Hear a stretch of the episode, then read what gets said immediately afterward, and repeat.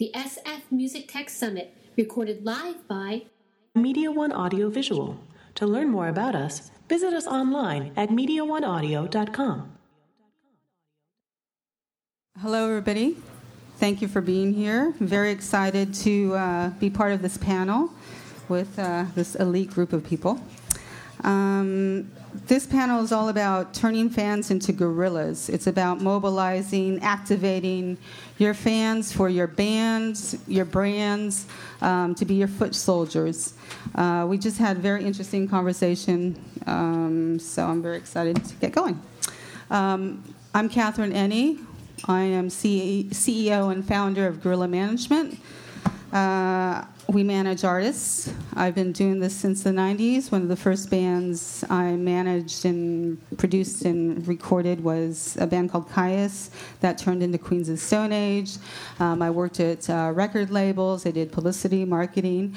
I started a company, one of the first guerrilla marketing companies called Ignition Marketing in the 90s, where we would actually mobilize our fans across. Um, the U.S. to do a lot of the um, street marketing, uh, flyering, postering. It was all pre Facebook and social networking days. Um, I now have a management company that manages bands such as uh, Michael Franti's Spearhead, Australians Blue King Brown, locals Mr. Loveless, and uh, Cajun country artist Amanda Shaw. So I'd like to introduce um, just the folks on the panel and give them a minute to explain what their companies are about, and then we could get going. So, to my left, I've got Jeff M. because I can't pronounce your last name. It's He's with, with FanRank, which is an amazing company that I've just learned a lot about. And Um, well, let me do let me do this. Let me go down the panel, introduce the name and titles, and then everybody else could kind of give their spiel. Um, to my right, I have Aaron with the collective. He's an amazing manager, and he will get into the many things that he does. And then we have Ethan with murmurs.com, and we have Jeff over there with, nope, nope, nope.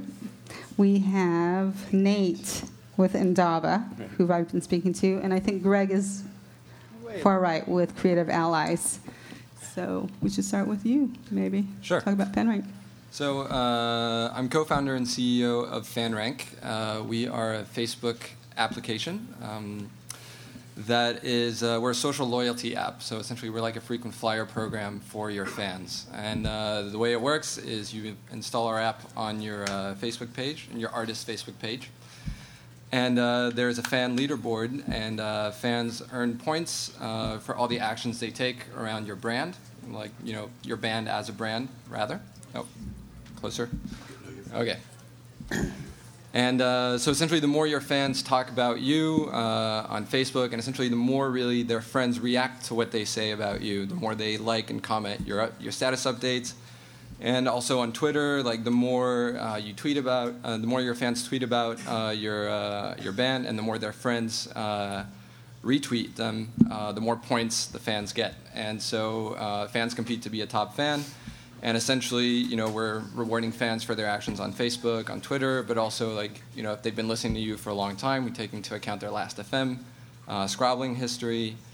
And um, the, uh, the pages that use our app uh, then uh, can reward their fans uh, based on uh, you know whatever they want. There's like a daily leaderboard, a weekly leaderboard, a monthly leaderboard, and an all-time leaderboard. And uh, we launched um, three and a half months ago, almost four months ago. We're installed on 4,000 pages and with a total reach of 110 or almost 110 uh, million fans. And uh, it's going really quick, so I'm excited to be here. Aaron? Uh, my is Aaron Ray. I'm a partner at The Collective. Uh, we're a management production company in Beverly Hills.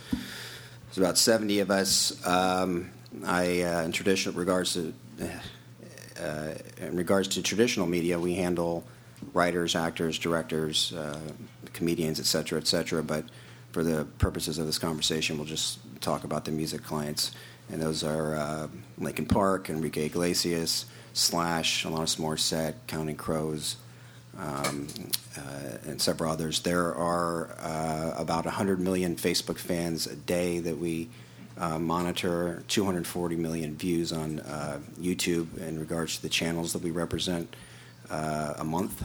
Um, so um, uh, we have a pretty robust um, digital new media initiative, and um, I can see Big Boi and um, we also own a stake in several uh, festivals. And can I just bring one fun thing up because I said I would? This is a whole other conference, but he also is, uh, I think, a founder of BloodyDisgusting.com. Horror, all things horror. That's true. The world's largest horror portal. million, pl- million plus in them. Yes, yes. Ethan. Uh, I'm Ethan Kaplan. I'm the uh, former SVP of Technology of Warner Music Group. I left in February uh, happy to have. Uh, and since I'm 16, um, since I'm six, since I was 16, I've run REM's officially, uh, uh, unofficially official, unofficial website, Murmurs.com, um, which I don't even know how much traffic it gets now because I kind of run it out of habit. Um, but I've worked with the band for 16, almost 17 years now. Then we have uh, Nate with Indaba. Hello, everyone. Uh, my name is Nate Liu. I'm the Vice President of Partnerships at Indaba Music. And what we are is an online service for music creators. Um, we have over 600,000 musicians now who use our site to participate in a very active community where they can network with one another and connect with one another and critique one another and get feedback and kind of uh, grow musically. Um, we have a suite of online um, music creation tools. Some musicians can actually create and manage studio quality music online. Uh, and then the third component to what we do is we connect our creative community um, to people who are to, to outside companies uh, who are looking to either stage marketing events or source content. So that could be um, those partners are record labels, major brands, uh, film studios, management companies, and so on, uh, who stage everything from remix contests to uh, jingle writing challenges. They'll tap into our community and have our users uh, create jingles um, and uh, you know, and, and that's kind of the core of what we do. And Greg. Hi, I'm Greg Lucas. I'm the co-founder and director of business development for Creative Allies, which is an online design community with 17,000 members, and we host design contests for any sort of visual or graphic arts for bands to not only get great merch designs but also to create fans. Um, we've done about 300 contests since we launched about 18 months ago uh, with the likes of the Beastie Boys, who just completed a poster contest, all the way to Feist, who did a poster contest for her DVD. Uh, we've worked with Thievery Corporation, Lollapalooza, South by Southwest, and we provide unique opportunities for fans to participate in the creative process with bands they love. Thank you. Um, I think I wanted to start this panel by speaking to Ethan, who I called earlier one of the uh, godfathers of early social mobilization, working with REM and starting Murmurs.com like back in the like 1996, is it? 1996. And this was pre-social networking. This was pre, uh, you know, Facebook and when I went onto the site, I found it really, really interesting. It wasn't your typical fan site. It was like a forum. It was community building. It was people, you know, the fans just really engaging yeah. with each other, and you know. I mean, all, they run it themselves at this point, basically. Pretty much, and then and then we talked about, you know, um, do you find with um, the fan website, do you find that uh, I know REM was um, very supportive of the of the site. Do you find with REM engaging with the fans and the band really recognizing fans to be an important component of just growing the fan base? Yeah, I mean, I think we crossed a threshold um, with the website in 1999. Just to put it in perspective, 1996 when I started the website, I was in high school, um, dial up, and uh, there was no discussion board software that you can install. There was no WordPress. There, so fan sites were pretty limited to those like Mr. Gadiel, who's in the room in the back somewhere, and I and others that had the boredom and the technology wherefore to go and find a web host and do it. Um, REM had no official website. The label had like a page, and that was about it. So we were the de facto place. And, and about 99, when the band started a website, um, they reached out to me mostly because I was creating noise on like the other end of the internet and getting more attention than theirs. Um, and at that point, as the relationship kind of grew closer between my site and their site, and I started taking over aspects of theirs and giving up aspects of mine in favor of theirs, um, it certainly affected the way that the community uh, was treated. Uh, it, it strengthened their fan clubs. Actually, it substantially grew their fan club numbers. Um, but it also had sort of a negative effect in terms of what we could and couldn't do on the website, and we had to start towing different kinds of lines as the band got more and more involved, especially after I started working at their label. We talked about um, earlier on about how important it is to be, you know, acknowledged by the the artists and also the public recognition aspect of it. And Aaron, I think he had some good things to say about that because it's really, you know, important to to recognize the fans. Actually, FanRank could speak to this a lot. Just recognizing the fan, the super fan, the uber fan that's really like going out there and just doing a lot. And uh, yeah, absolutely. I mean, like fans really go for the uh, the social status uh, that they get for being uh, being a super fan. Uh, you know, the uh, the fact that the the app is on Facebook and that you know it doesn't get really much more official than the the, the Facebook page for for the artist. And uh, it's something we were all talking about uh, earlier. I think one of the, the big drivers is uh, for fan engagement is recognition uh, from the artist and also from their um, their peers. Mm-hmm. You know, if uh, your friends can see that the band has said that you know you are an awesome fan and they've rewarded you in some way, um, that really goes a long way uh, for getting getting your fans engaged and activated. Yeah, you, you, you, you called it right, and you said it was you know bragging rights to be able to say, you know, on Linkin Park's like number one fan, and, and they, they know that. Can um, can you speak to that a little bit? Uh, we talked about also specifically. I, I do want to bring up the um, contest that you had with Lincoln Park, where um, you had the English teacher in Poland that won the remix contest and I thought that was so amazing because it's so far reaching, you know, and so global. And, um, Okay. You know, I'll start with that one. Um, so during Linkin Park's last uh, album cycle, they were, uh, you know, they're on Warner uh, Warner Brothers Records, and um, we were looking for a way to get fan engagement at, at an all-time high. And some remixes uh, had been done, and some of them had um, had some notoriety on some of the blogs, but had never uh, really gone to the to what I call breaking the fourth wall. Actually, a multi-platinum band creating music with their fans. So we took the stems of their single, "The Catalyst," at the time after they had recorded it, before anyone had heard it, and uh, put them out there through Indaba actually, and MySpace, um, and uh, said that whoever won was going to be put actually on the CD made a guarantee then for legacy purposes that was the Best Buy uh, CD. Uh, not an additional track or whatever, but literally side by side, you could go walk in, look on the back, and see your name. So um, what happened was uh, was great. We uh, the um, people that, that, could that didn't qualify for the MySpace contest uh, that were in the Indaba community uh, and that were not Linkin Park fans necessarily wanted to get some recognition. So there was a lot there. A lot of people just did it on YouTube, and we had millions and millions and millions of uh, remixes out there, and they're still being played and, and whatever. And then the band unveiled its version, and then there was a lot of conversation around it, um, and that led us into being able to tell a story to radio, which uh, still does drive a lot of uh, a lot of sales. So that was um, actually a really unique thing. Uh, I don't know that it could be done today because of the restrictions of the label. And at the time, there was a lot of heavy-handedness going on to get that done. And with um, with what's going on today with 360 degree deals, um, you know, it's you're you're basically you have a partner.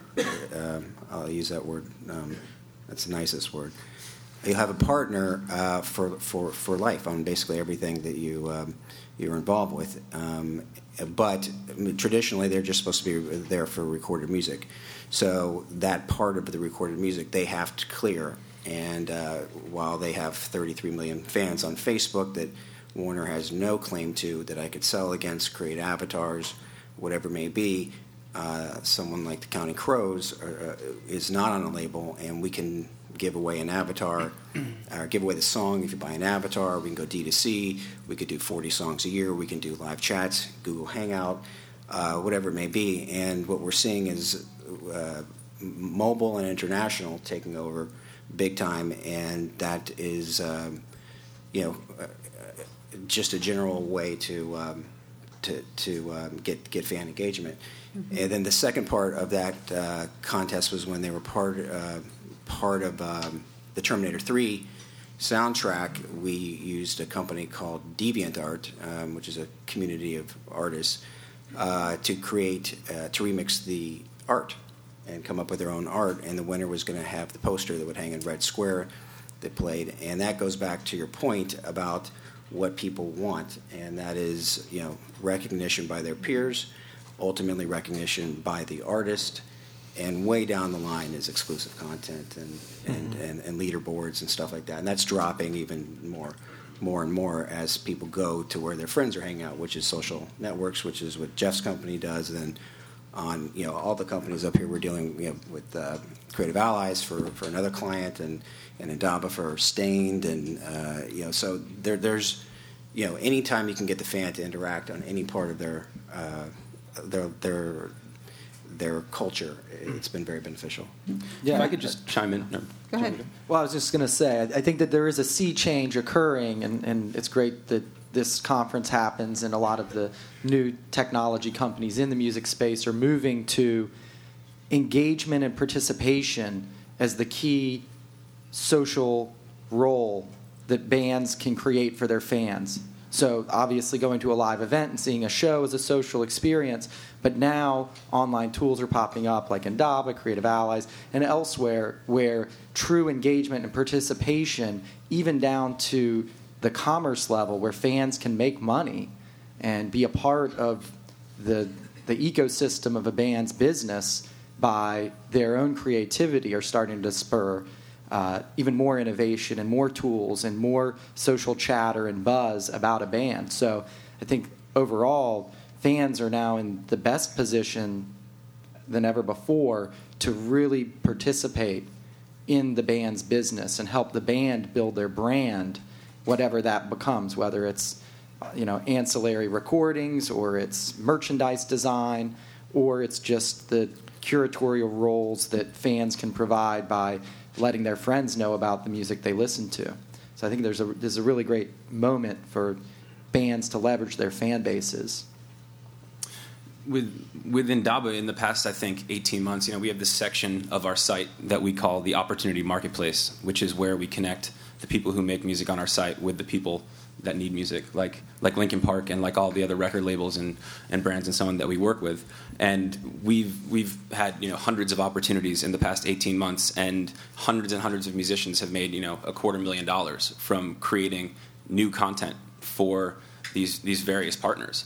And and you know Linkin Park, for example, when we worked with them, it was a two week project, and 2,500 pieces of music were created on Indaba. Uh, one was released as the Best Buy exclusive, but that content, those 2,500 pieces of content, much which was really, really high quality, was distributed across the web and generated many, many millions of impressions and massive awareness as the band was trying to set up the record. And that content has a lifetime value far beyond the campaign.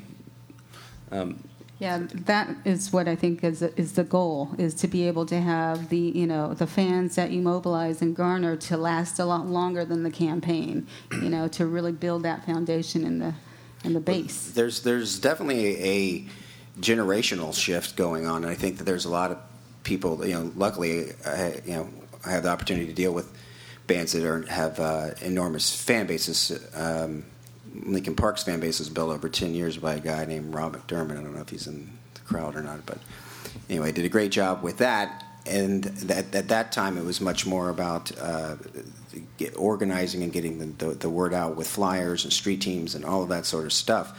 Now you're dealing with a generation of people that are you know don't necessarily buy music that uh, that will buy other things that uh, are worried about their phone bills, playing video games, etc., etc.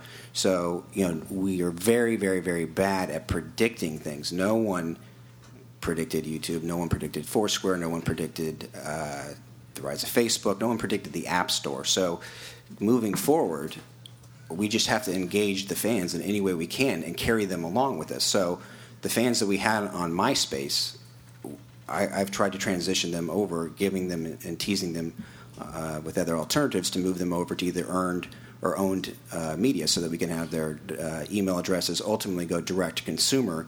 But when you're trying to look at the chessboard for someone for a 20 or 30 year career, that's a, things are moving so fast that there's that's the only real doctrine that there's a there's an artist and there are fans. Mm-hmm. So right now, I'd say the biggest battle is between who owns that fan, and that is either the label, the merchandiser, or the artist. And you have to look at you know the the way the artist can own it is to give them reasons to engage and give them reasons to talk about it. And it's, a term they talk about in advertising all the time, you know, word of mouth. It's very obvious, but that's what has to happen. There's no more off time. And how it's going to be monetized, you know, that's that's a real, real uh, question mark. And everybody tries to talk about how it's being monetized now, but whatever is happening now is not going to be around in six months. Yeah, I mean, speaking to your point about there's no off time, back when I first started the site, and even until maybe four or five years ago, off time was filled by fans talking amongst themselves about the fact that they were fans. Whether it was about other bands, about the current events, about whatever they wanted to talk about, and they filled up their time. But as Facebook and other means of talking, Tumblr and Twitter, uh, have risen up, it needs to be consistent involvement from the band, which is really, really hard to get um, in order to consistently involve fans, or they just kind of disperse out, and then it's harder to get them back the next time. Um, it, it, it's a tough thing to get a band like a Linkin Park or like an REM to, to think 12 months out of the year because they want to shut off for eight of it. And uh, but it's it's absolutely necessary now, and it wasn't five years ago. I, actually, if, if I can jump in, it's actually one of the things that we're trying to we're trying to, to help out with. Uh, with FanRank, essentially by creating a platform that's like a, a frequent flyer club, and essentially, you know, fans get rewarded for keeping the buzz going about the band, and the more of it, you know, just essentially keep on spreading the word. And the fact that they get rewarded with social status, even if the band isn't giving something away, uh, you can actually keep your fan ga- uh, your fan base engaged, and uh, and essentially talking about the band, um, even when the band doesn't have any real like activity going on. Uh, however, of course, it's much better if the uh, the band has like some kind of giveaway or something that they can uh, that they can reward the fan with. Uh, but even in even in downtime, you can use social status um, to reward fans with. And we just actually just today just launched uh, a new badge platform where fans can earn like little you know just like Foursquare, but just badges for for their achievements around the band, which are rewards that are not given by the band, but that still have like the same kind of effect. The the issue that um, it, it's it's definitely true that people want to sort of have their high school locker, like who has the coolest decal or who's the biggest fan. Uh, so the gamification process of any leaderboard um, uh, is is great and works on any platform. The problem with it is explaining to your client why they're not making money. Mm-hmm. And they're spending eight hours a day trying to go through these emails and and and uh, UStream and creating apps and what about last month he told me it was this and i'm trying to twat and tweet and this and that. And uh, no one cares and you know but um, so you know that's that's you know definitely an issue as far as really having trust with your client and um, and um, and explaining to them that they're they're aggregating fans that are going to eventually translate into some sort of commerce uh, do you have a question? Yeah, I think that's a fabulous point, and feel free to shoot this question down, but it's just a question. Your point makes me wonder: is there any way to maybe monetize that access without pissing the fans off? There, there is if there's value, and I'll just mm-hmm. give you my very experience uh, across the urban, uh, pop, Latino, rock, whatever experience, it all lies out. People join fan clubs uh, to have access to meet and greets, good seats. Secondarily, they want public recognition by the artist. Third, they want re- public recognition by their by their peers, and way down is exclusive content Right. and whatever. So and off the chart is features of web software at this point. Right. So there is the idea uh, that I had referenced before, but uh, it's going to be different. Foursquare will come out with the badge. You're going to find three of your friends inside the the um, Big Boi show. We actually did launch the first music badge with Big Boi at South by Southwest. Three of you get together. You get a a, a special shirt. Okay, but it's going to cost you five dollars for the star or whatever it may be. And but you're instead of having an album, you you could be looking at releasing 40 or 50 songs a year. And I could go do a deal. I'm not saying that, that they would do this, but go to, to Zynga or Tencent over in China or places like that and say, look, I'm just giving you, I'm looking to convert that 1% to 3% of your 100, 200 million uh, person base and uh, for virtual uh, currency. I'm going to give the music away, but I'm going to sell the virtual avatar. And people that are hacking the, the Kinect uh, device, I can see it right now on PlayStation and stuff like that where you're going to be able to carry your avatar from place to place, and people are going to want to personalize themselves. People talk about the social graph and the, the power of uh, the network effect. It's true, but worldwide, the power of the virtual graph and what they are online is becoming much, much more relevant, and people will pay for that. Sure, yeah, and, and, and just you know to, to echo Aaron's point, the the reach that social networks give bands through their fans referring or participating in sharing information is so staggering, and it is contrary to the traditional economics of the marketing, where the more you spent, the more reach you would get. Mm-hmm. Now, the more viral your fans are and the more engaged they are, you can reach millions upon millions of impressions at no cost if you have a way to engage those fans. And that to me is the real story in the future, at least in the near term, of music technology uh, online is how and what are the platforms and how do fans participate more and how do bands start to see themselves as these aggregators of labor in terms of their fans spreading the word or purchasing some piece of content, whether it is an actual piece of music or it's a t shirt or a coffee mug or a hat that somehow is branded with that band's image or curatorial decision that this is good enough for the Beastie Boys. Like right now, uh, just today, we got a, um, a, a Facebook voting tab up for six finalists from a Beastie Boys poster contest. And the amount of virality that is going on with their, you know, two million Facebook followers commenting and liking the different poster designs, it's leading to it will be easily over a million impressions just on this one poster design contest at a very low cost to the label. So, you know, you compare that to hiring a publicist for thousands of dollars a month, and maybe some of the outlets will get broad reach. But how sticky is that? And, and how much will that be shared as comments and likes across fans and fans' friends and friends of friends who like a design inspired by that band? I'm just going to jump in on something. Uh, This is coming as a former former major level executive, but the, the, as you know, we're talking about fan reach and and the dispersion through social and and, and political or you know personal networking. The worst thing you can almost do in terms of engaging that fan base and and keeping them active is actually release your record. So, th- I mean, that's I actually, th- and just thinking about it here, when I did the REM record this year, it all stopped the day the record came out because the band didn't want to work anymore because they had released the record. The fans had already gotten all the lead up. We did a six month lead up to the record, uh, the remix contest, the twelve videos, and this and this actually happened. And I saw it with, and I'm sure you've seen it too. So you know, as Aaron's saying, 40, rec- 40 songs a year. You use them here, you use them here, you use them here don't release records and actually you lengthen the engagement you have because there's no distinct endpoint in terms of what you're trying to market against. You should be marketing against the brand, the band, the music, uh, and your fan base, not a shiny disc that's sold in Best Buy. And, and Yeah, just to point out one more point about that, it's not my goal to actually sell records when I'm looking at at the uh, three dimensional chess, because most of the artists have been paid under their old contracts where there aren't enough physical CDs for them to ever recoup.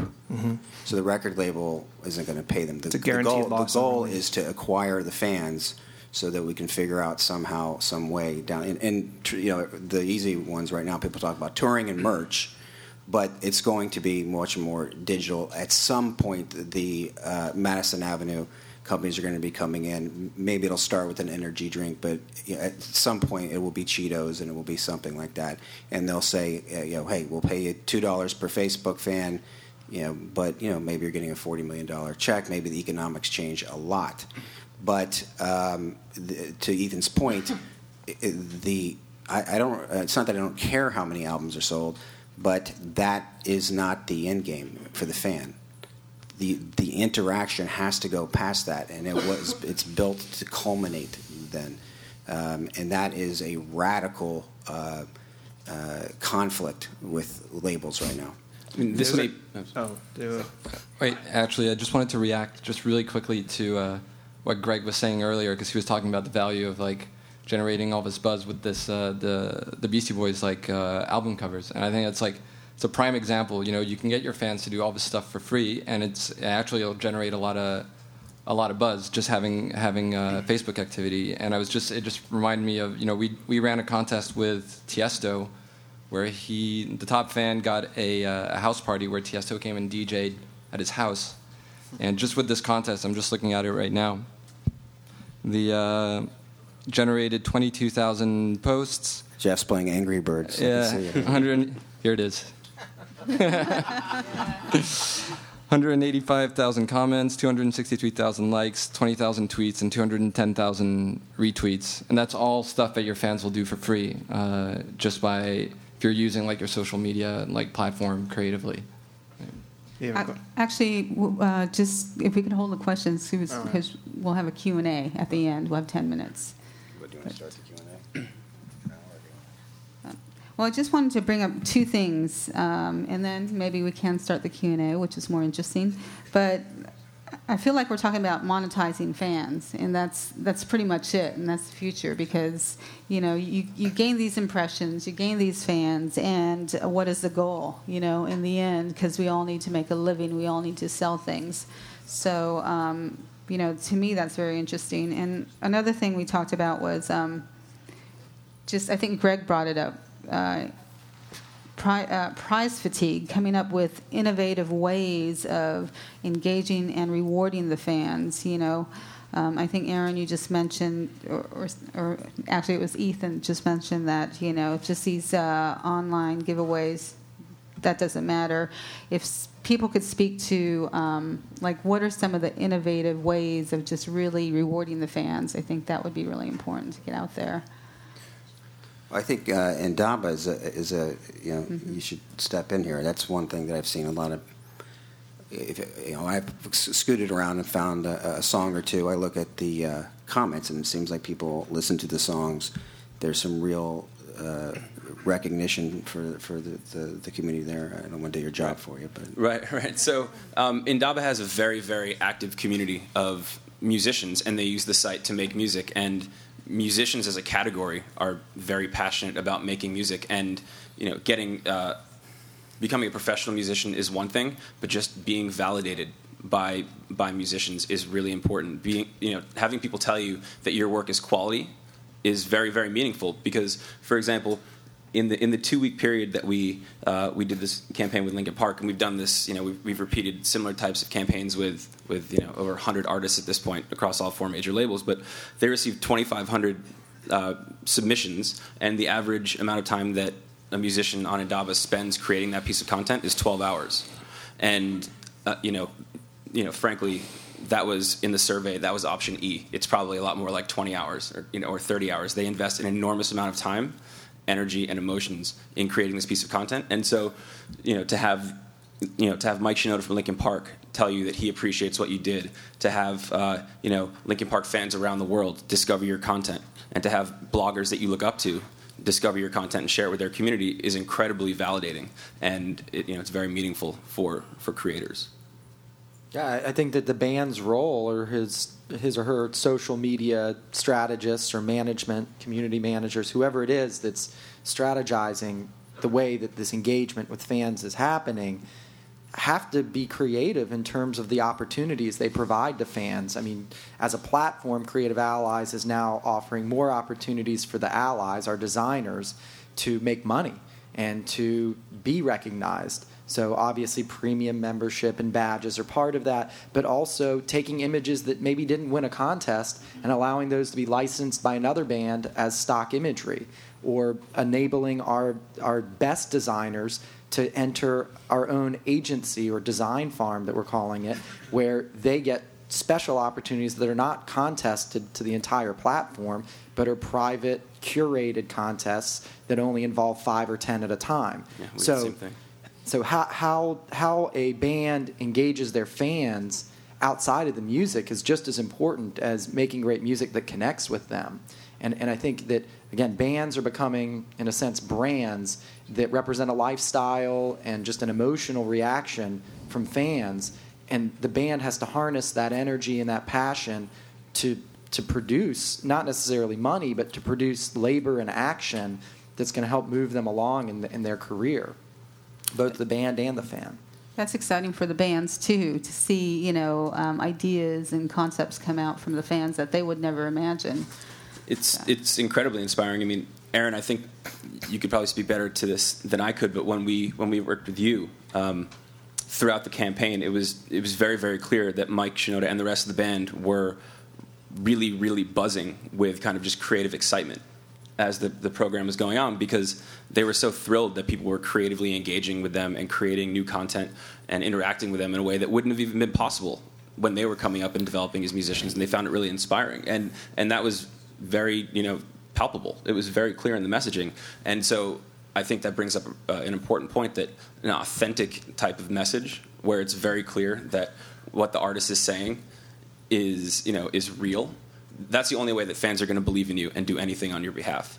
And so, you know, if Mike Shinoda says this is something that I believe in and that you should pay attention to, you know, if he's someone that I admire and I look up to and whose opinion I trust as a, as a tastemaker, you know, I'll you know I'll do whatever he says. But the, there's also, I mean, you know, we were talking about this before about what you would do with up and coming bands now that don't have some of these fan bases.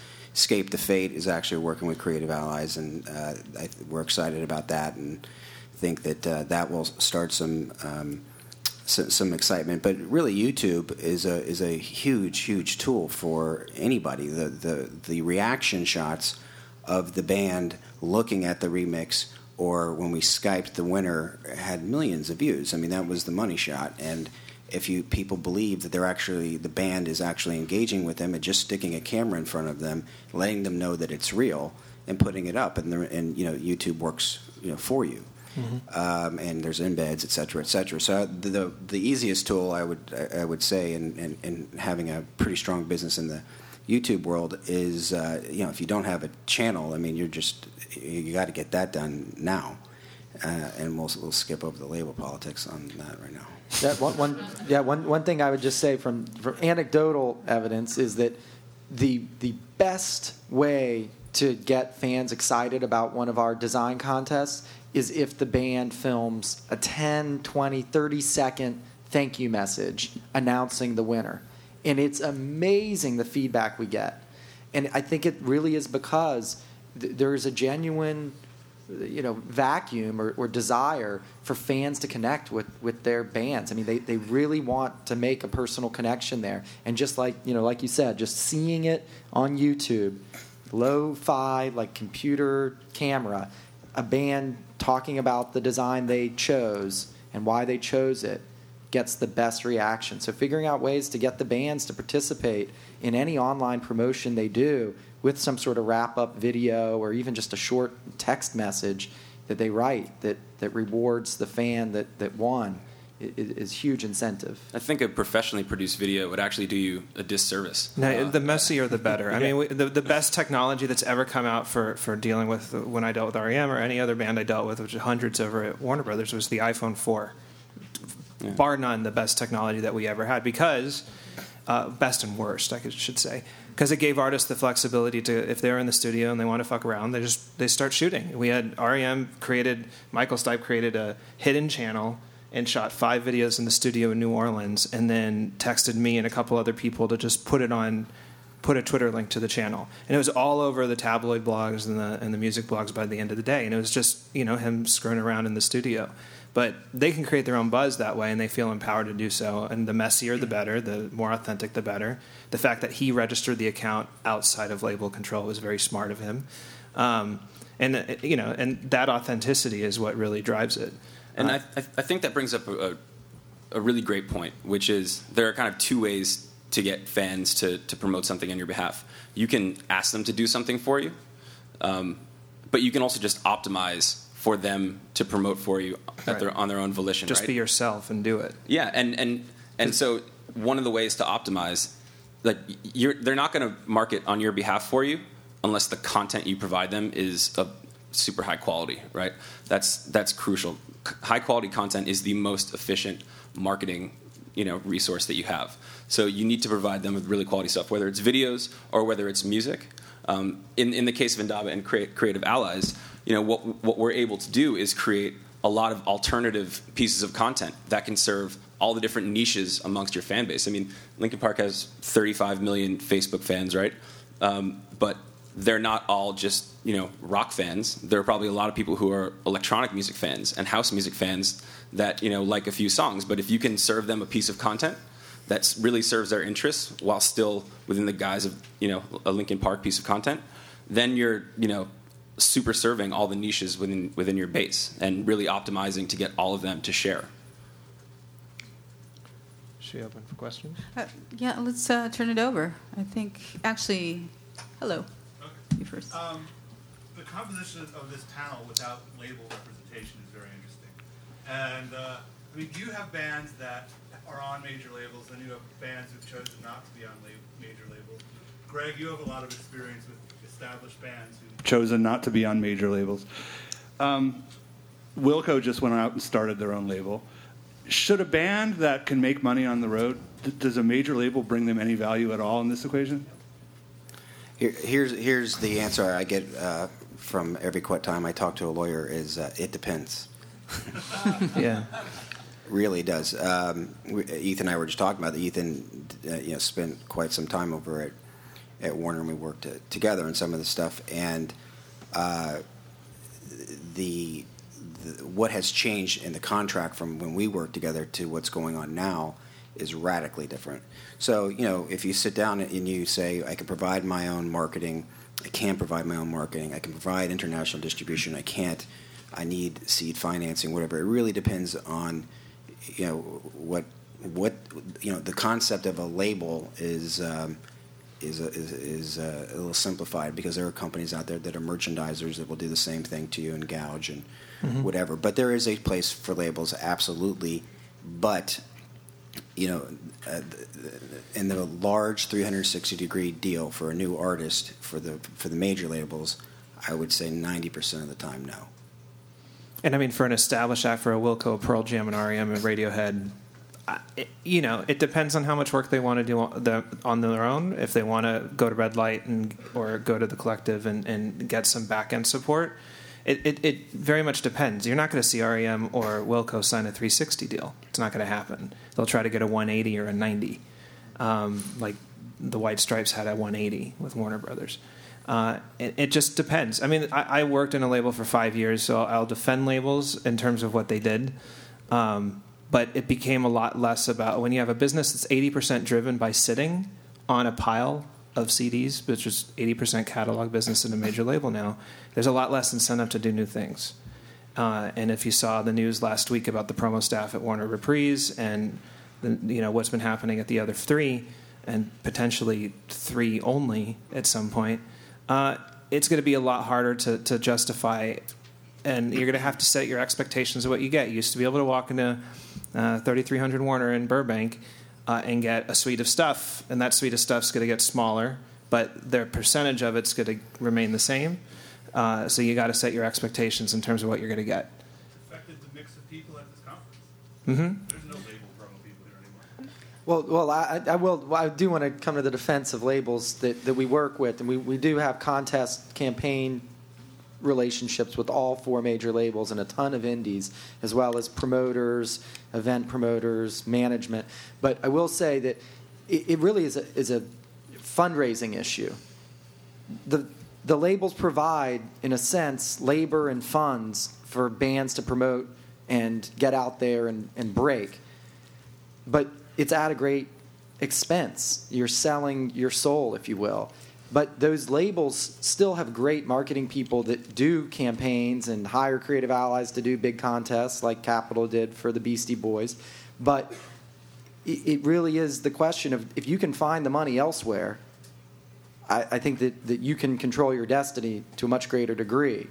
But if you're just going for it and you really don't think that you can self finance or find a manager or a smaller label to put forward the little amount necessary to go small and the big amount necessary to go big, it, it probably is best to keep in your own control your destiny. I mean, a label is a VC with the worst terms known to man. I mean, it's what you have to kind of evaluate it as. And so, if you're a startup and you're shopping to VCs, there's various ways of structuring your VC deals and your preferred stock and every the whole term sheet, Fred Wilson blog type of stuff, right? Now, imagine Fred Wilson's education circumvented completely and flipped upside down, and that's what a major deal looks like. It's not a great thing because it's meant for a dissolvement to be a net zero, right? Which is not going to help anybody in the end. So um, it's expectation setting. That's what you got to do. Yeah, deal deal terms aside, just one last thing. You, you know, you, you don't necessarily need a record label, but you do need capital, and you do need a team, right? Mm-hmm. Aaron, Aaron has that team, and uh, you know, Aaron could find that capital, whether internally or from from third party. Like he, you know, there there are people that can do that for you. And if you if it's not a record label, but you have the capital and you have that team, you don't necessarily need to build that business on selling music. You can give right. away all and, the music. And those right? teams are in the collective, in Red Light, in Q Prime, Yeah. in in a, a Live Nation. So they're not necessarily in the big four. Right. We have a question. Um, you're talking about fans as if the fans define themselves only by their fan, their being a fan of a particular artist. Um, but but historically, fans always define themselves often as fans of a genre or a style or a culture, and then they liked artists who were the best or were their favorites in that genre. How important is it to find fan communities that are fan driven, that are fan run, that are fan defined or genre defined, and market your artists to those communities? I mean, Aaron, you can say.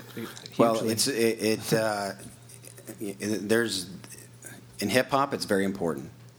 In uh, metal, it's very important, and as you get down in both those genres into more specific, it gets more and more important. And who you're associated with, who you're blessed by, et cetera, et cetera. And in those communities, they're known as you know for picking up opening acts and, and exposing them to new audiences, et cetera, et cetera. Um, but it's a, it really is about credibility. If you are a metal fan, you will not like you know the prefabricated version, and if you are really into hip hop, you are not going to like the prefabricated version that goes straight to pop. Um, and if you're looking at a career, those are those are really heavy you know decisions to make to take the money now or try to build your fan base. But fans for um, you know Escape the Fate or Avenged Sevenfold or um, you know are- also fans of Metallica and, and, and stuff like that, and um, you know it, it, it- but they buy T-shirts, they play video games. You know, there's a lot of there's a, there's a lifestyle there. Yeah, I mean, we had a 1.6 band per uh, user cross at Warner Brothers, which meant one, every user account had an average of 1.6 websites associated with it, and they were always they always crossed on genre. But I don't think the culture of, of genre-specific fanaticism and and and validation from genre-specific media is any different than it was in the 70s with z- with zines. Uh, and if you know Lester Bangs and Cream validated Patti Smith as being it, then Patti Smith was it, and or Bucketfull of Brains or whatever zine culture magazines you had in the early '80s. I mean, the early '80s post-punk community was completely defined through alternative media, and I don't think that's really changed much. Yeah, that's a, just to point that out. Yeah, the, the concept of filter there works really well. So Kerrang or or, or, or the Source or something like that. Question. So we're in the business of uh, brand-specific influencer identification. Um, just a quick question: What what platform do y'all think is uh, greater at spreading the message, Facebook or Twitter? Depends on the message you want to spread. Yeah. I mean, Twitter's a news feed, right? And a news feed with kind of a unidirectional feedback mechanism in terms of you can ignore it.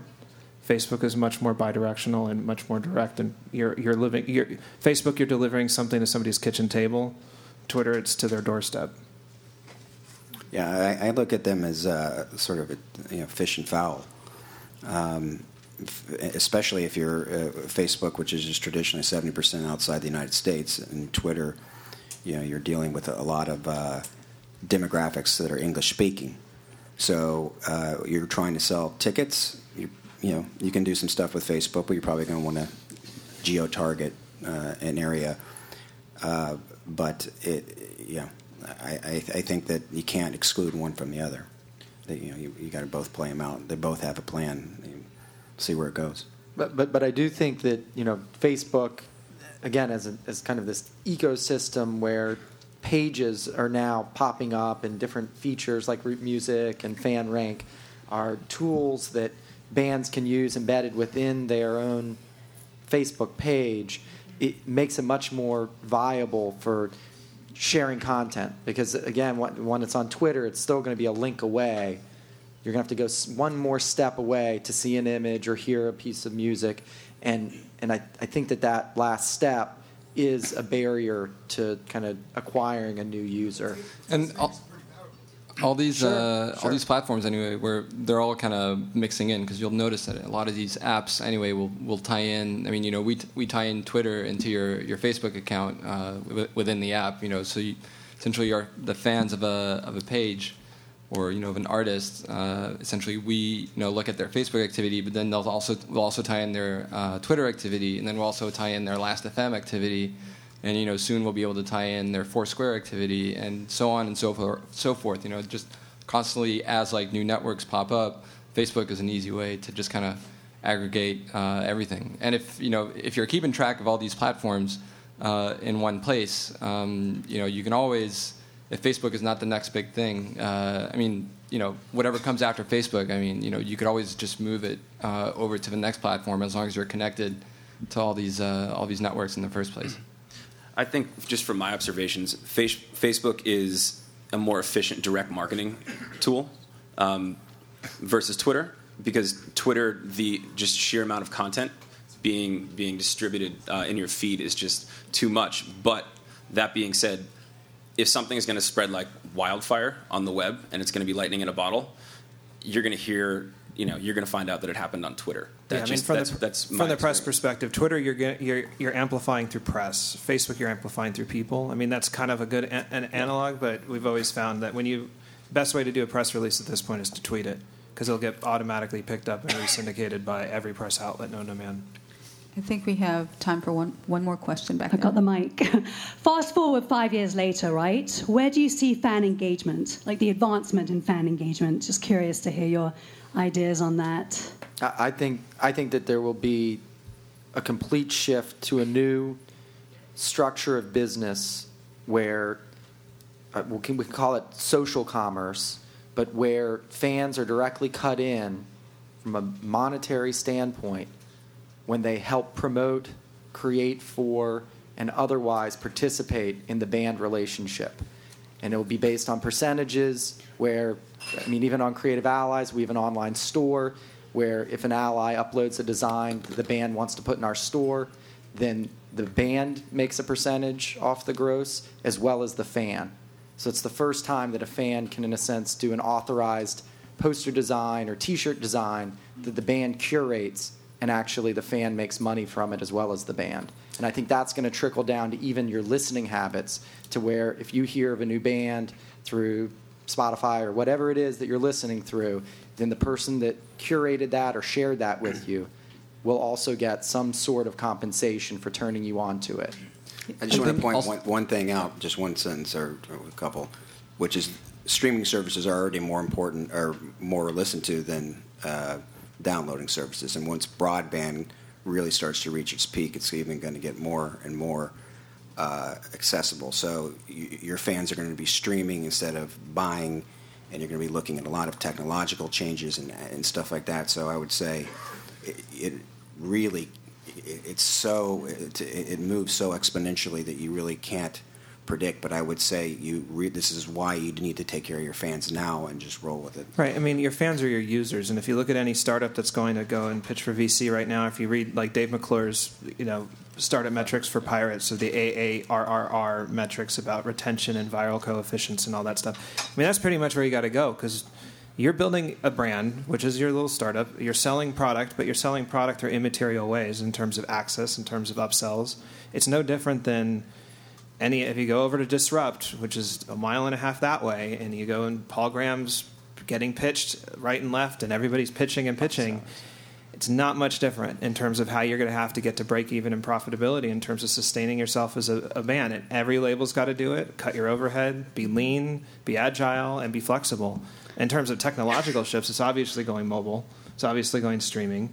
And in five years' time, we'll be at the iPhone 10 or whatever. Um, which you know, and the iPhone 5 is going to have voice recognition, so typing is going to be a lot less important at some point. And, and the, the, the shifts that are going to happen technologically are a given, uh, and could have, if you were smart, predicted them a while ago. But in, in terms of fan behavior, it hasn't changed since 1975, from what I've seen. That the methods of people engaging with acts, the methods of people engaging with fans, it's adapted to technology. Fundamentally, the concept of being a fan and of loving a band and going to every show and freaking out when you meet that lead singer that you just met and getting a backstage pass or whatever, that hasn't changed in a mm-hmm. long, long time, and it's not going to change for a long, long, long time. It's just you got to adapt to the landscape that you exist in, not try to change what that is in order to fit into whatever's hip and cool now. So true, so true. I think we have just one last comment from Jeff. Is all we Yeah. have time for. No, I was just going to say, just to answer your your question. You know, I think social commerce is like a very good, uh, very good point. I think the uh, beyond social commerce, like the real thing that that I believe in is social loyalty, and clearly, like the uh, you know more and more of what fans do for you becomes public and becomes visible, and uh, the uh, there's a it's very easy to to keep track of your fans and what they're doing and be able to reward you for them, and more and more people are trying to do that. And I think if you start rewarding your fans for all the stuff that they do for you, um, I think social loyalty is, is where it's where it's where it's at. Can I just say one last thing? Yes. Um, just as a corollary to what Ethan said, because I, I, I totally agree with you the the analogy that in the future artists are going to be operating more like startups. So I mean, there's this notion in particularly that's particularly present in like web businesses of um, kind of commoditizing the complement. So giving away something entirely for free to support a much larger opportunity, and so that means giving away, frankly, music and giving fans choice so that they can support your business elsewhere increasingly by buying merch and touring and stuff like that. So I think that in the future, we'll you know we'll we'll find more and more artists giving away their music to support the other lines of business. All right. Thank you very much, everybody. Big hand, big hand.